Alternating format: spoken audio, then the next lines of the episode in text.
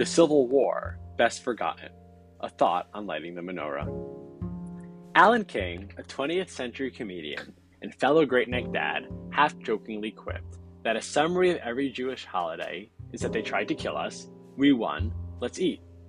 It is interesting to consider who the they tried to kill us were when it comes to the story of Hanukkah. Who is the ancient enemy that brought us latkes and sufganiyot?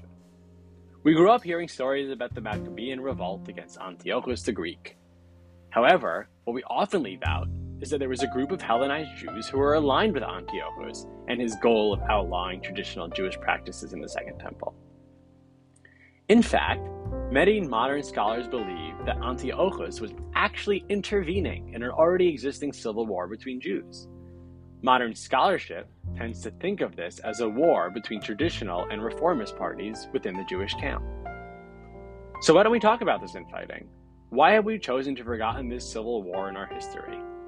I think it is an indication of Jewish communal responsibility. I believe it is a story of inclusion.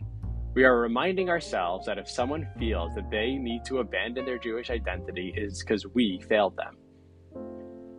Our Jewish history isn't saying that a group of Jews sided with the wrong team and we defeated them collectively.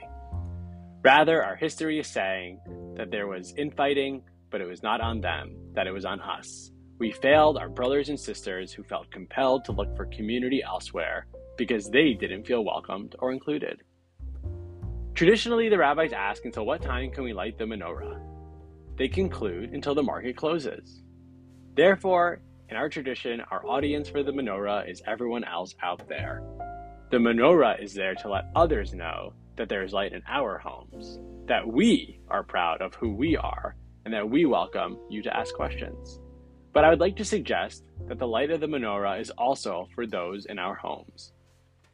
As the light of the candles reflect off of our windows and back into our homes, we are reminding ourselves that though we sometimes feel that our internal strife is too great to bear, when someone else looks in, all they see is one singular light.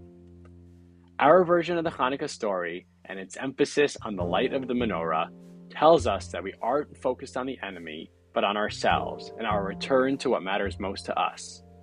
To, to paraphrase Rabbi Joseph Soloveitchik, the Hanukkah story is a spiritual one and not a political one. Feel confident lighting your menorah Show the world, but also remember to look in and be sure that those in your home feel inspired to carry on the light. Happy Hanukkah.